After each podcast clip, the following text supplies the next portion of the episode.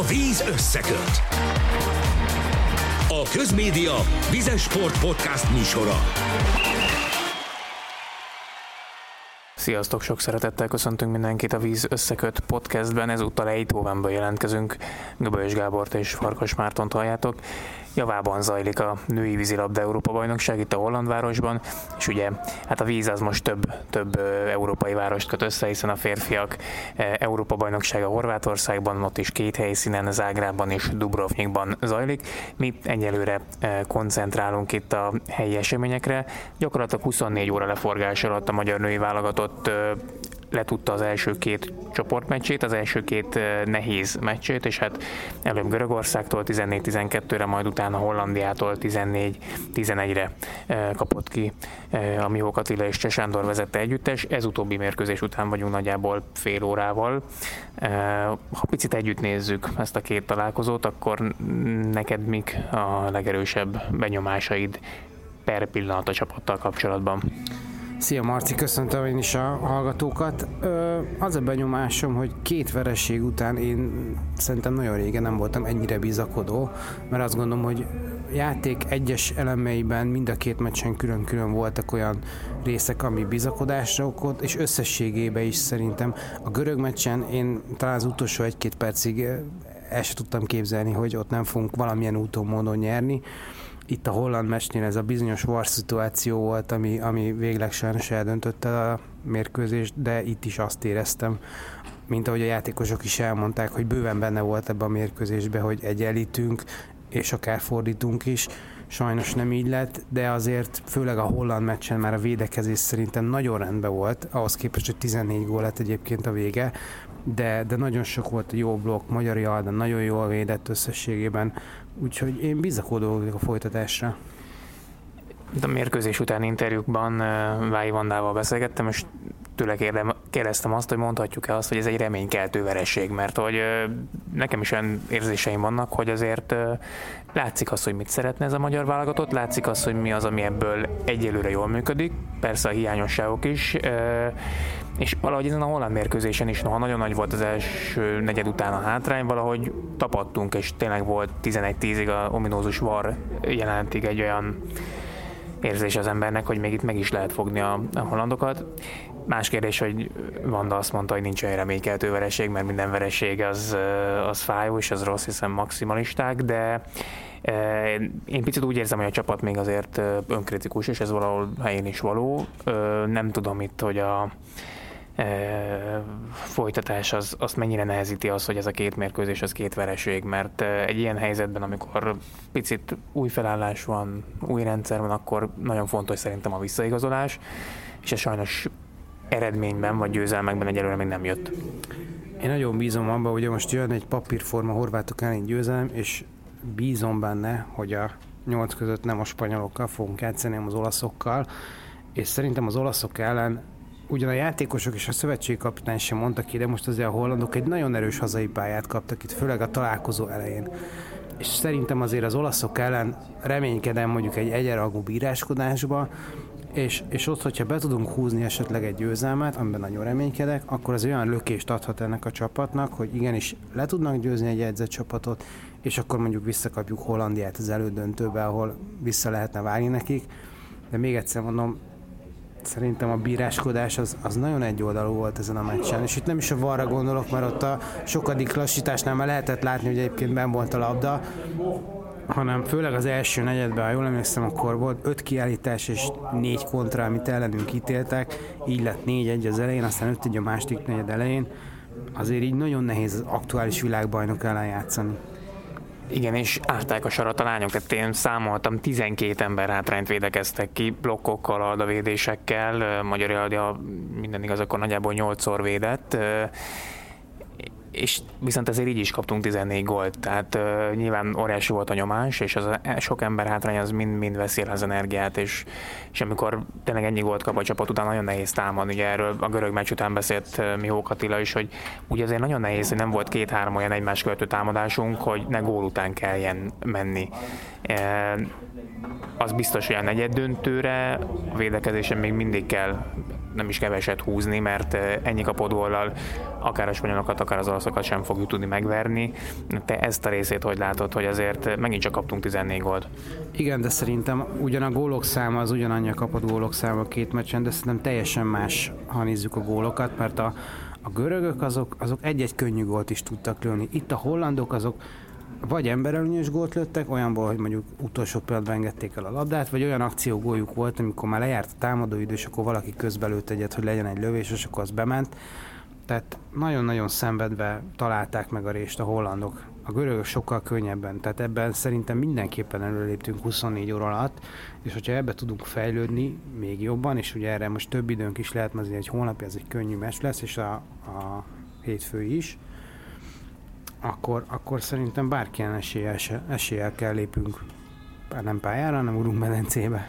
Meg hát azért lőttünk 12, illetve 11 gólt is, és szerintem a támadás része az az a két mérkőzés túlnyomó részében azért az rendben volt. Itt a, itt a holland meccs második félidőben akár Leimeter Dórinak az a pattintott lövése szélről, akár a másik oldalról Kamillának az a, az a fantasztikus pattintott lövés, amikor azt éreztem, hogy ez az, hát ez kell, és az érződött, hogy bár Laura Arci kiváló kapus, és a világbajnoki címben is óriási szerepe volt, azért, hogyha pattintott lövéseket kap, és azt jól meg tudják lőni a lányok, már pedig azért páran képesek rá a csapatból, akkor azért ő is túl lőhet elérhető, csak hát sajnos azért hátul, hátul megint többet kaptunk.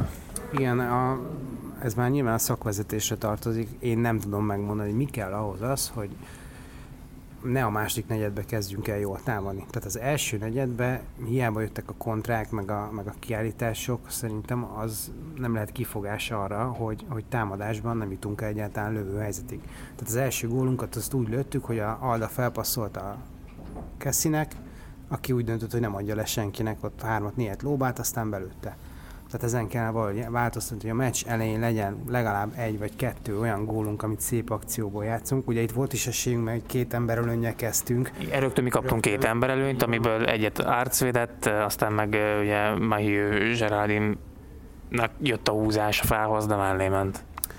Igen, tehát talán a Vái mondta, hogy ez, ez egy mentális ö, dolog. Nem tudom, hogy 48 óra alatt, hogy ezt hogy lehet fejleszteni, ez tényleg a szakvezetés dolga, és, és a lányoké, tehát hogy, hogy amit Mihó Katila is mondott, hogy ezeket a rossz élményeket nem szabad továbbvinni egyik meccsből a másikba, mert abból ilyen görcsös kezdések lesznek. Igen, hát Attila nálam úgy fogalmazott, hogy a hit elvesztése az, az, az, az nem lehet, tehát végig kell legyen hite és önbizalma a csapatnak abban, hogy, hogy amit csinálnak az jó, és egy percig sem szabad elengedni egyetlen mérkőzés, sem nem lehet az, hogy, hogy elveszettnek tűnjön egy mérkőzés.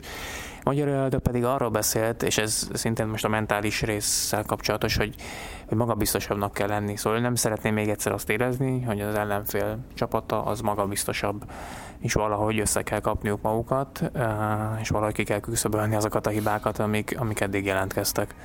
Hát igen, de ezek, ezek mind olyan kérdések, hogy igazából a sportolón és az edzőn kívül gyakorlatilag senki nem tudja rá a választ, tehát hogy mentálisan hogyan kapod össze magad két meccs között. Ezt a szurkoló vagy az újságíró nem fogja tudni megmondani. Mi látjuk azt tényleg innen is üzenve nekik, ha úgy lehet mondani, hogy, hogy jók azok a blokkok, látni, hogy tudnak lőni, amit te is mondtál, a pattintott lövések, tehát mindenkiben megvan a kvalitás ahhoz, hogy, hogy egy ilyen csapat ellen sikerüljön az a fordítás, de egyébként tehát a hittel kapcsolatban szerintem ez a varos szituáció, tehát az, hogy följössz mínusz egyre, vagy hárommal elmegy az ellenfél, hát az egy óriási különbség. És úgy, hogy volt hátra öt perc.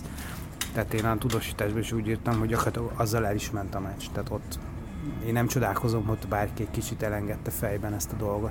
Pláne úgy, hogyha az 11-10, akkor, akkor tényleg lehet, hogy meg vannak fogva a hollandok. Erre mi utalt, hogy, hogy úgy érezte, hogy na ott, ott mint hogyha meg lettek volna fogva, mert ott megint egy nagy gólt lőtt, ugye Garda Kriszti. Uh... Még ők is csodálkoztak egyébként, tehát hogy a, miután a Garda belőtte azt az óriási gólt egyébként, és akkor a bíró jelezte, hogy hát akkor megy videózni a túloldalra, hát szerintem ott nagyon imádkoztak a hollandok, hogy ott gól legyen, mert azt szerintem egy óriási lelki terhet vett le róluk az az ítélet, ami egyébként sajnos jogos volt. A podcast elején utaltam arra, hogy hát javában zajlanak itt az események, és hogyha picit előre tekintünk, ugye azt most már látjuk, hogy a magyar válogatott nem lesz a csoportjában az első két helyen, vélhetően legyőzzük a horvátokat, és akkor harmadik helyen leszünk, de ez azt jelenti, hogy játszani kell egy mérkőzést a negyed döntőbe kerülésért ami pedig azt hozza magával, hogy a negyed döntő az sorozatban az ötödik napon az ötödik mérkőzése lesz a csapatnak. Azt hiszem, hogy ilyen szempontból sem volt mindegy, hogy, hogy hol végzünk a, az első három mérkőzés után. Mennyire érzed ezt egy rizikófaktornak a negyed döntő előtt? Noha a hétfői mérkőzés a keresztbejátszás azért nyilván egy lényegesen könnyebb ellenfél ellen lesz majd korábbi kapitányi interjúba kiindulva, mert erre rendszeresen mi is rákérdezünk, hogy, hogy ez jó vagy rossz, és mondjuk Bíró Attila rendszeresen azt mondta, hogy ha egy ilyen gyengébb képességű csapat jött szembe, hogy akár egy edzés is jobb lehetett volna. Tehát abba bízom, hogy, hogy esetleg az a mérkőzés az maximum egy ilyen könnyedebb, átmozgató edzéssel bír majd, és lehet gyakorolni élesbe olyan dolgokat, amik esetleg kevésbé mennek.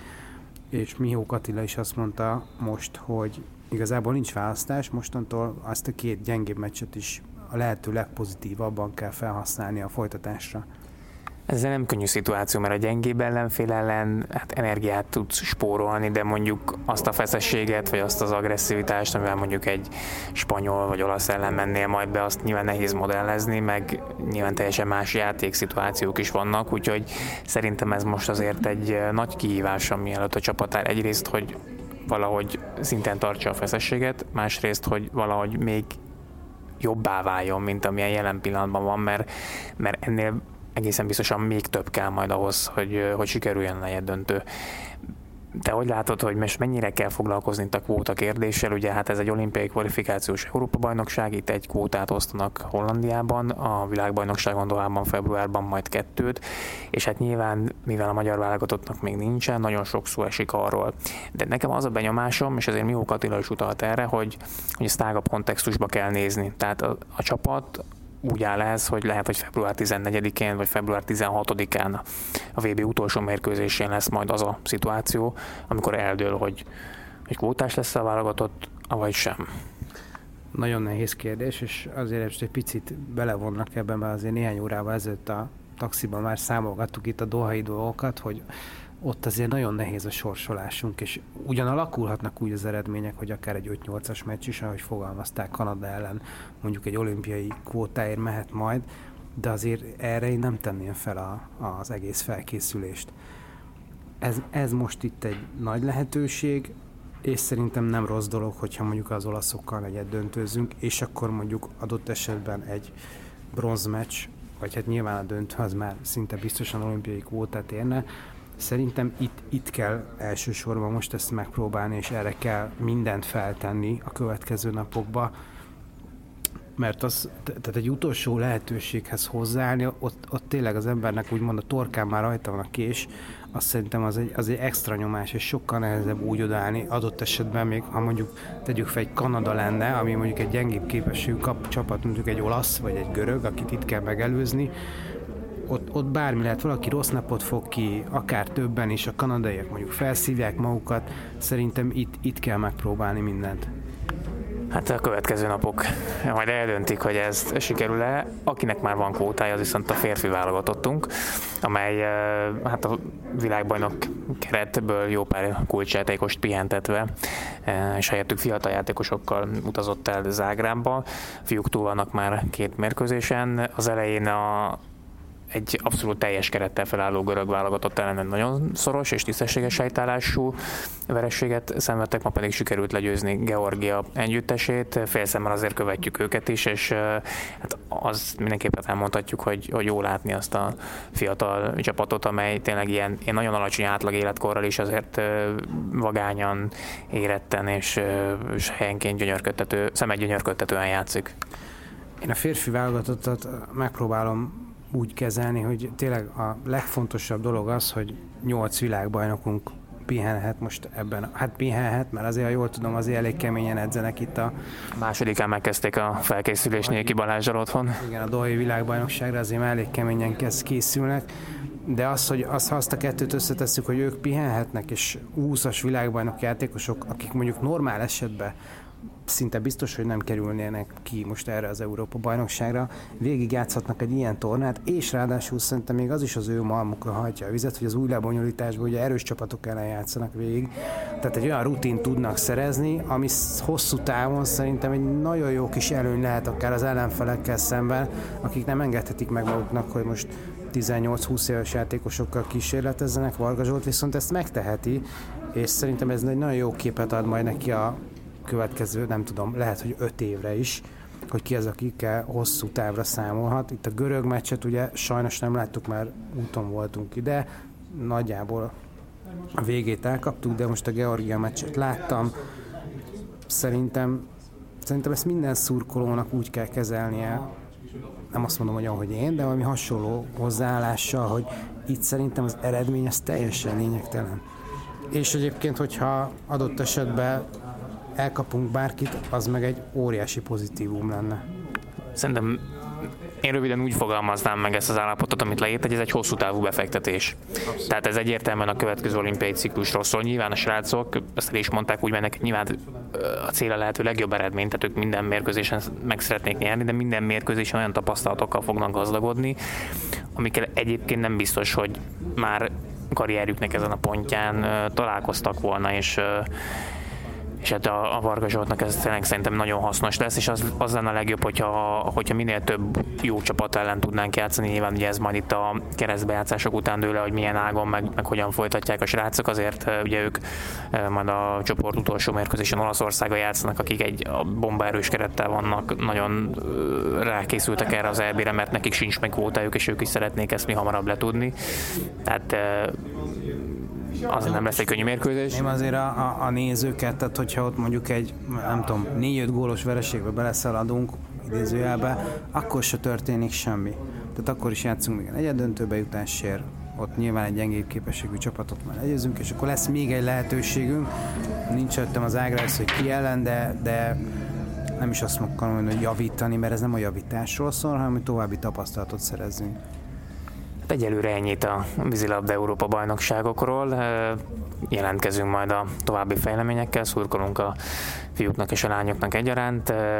Mindkét válogatottunknak azt hiszem, hogy nehéz mérkőzései lesznek, de hát bizakodunk abban, hogy a lehető legsikeresebben szerepelnek majd, mind Zágrában, mind pedig Eindhovenben.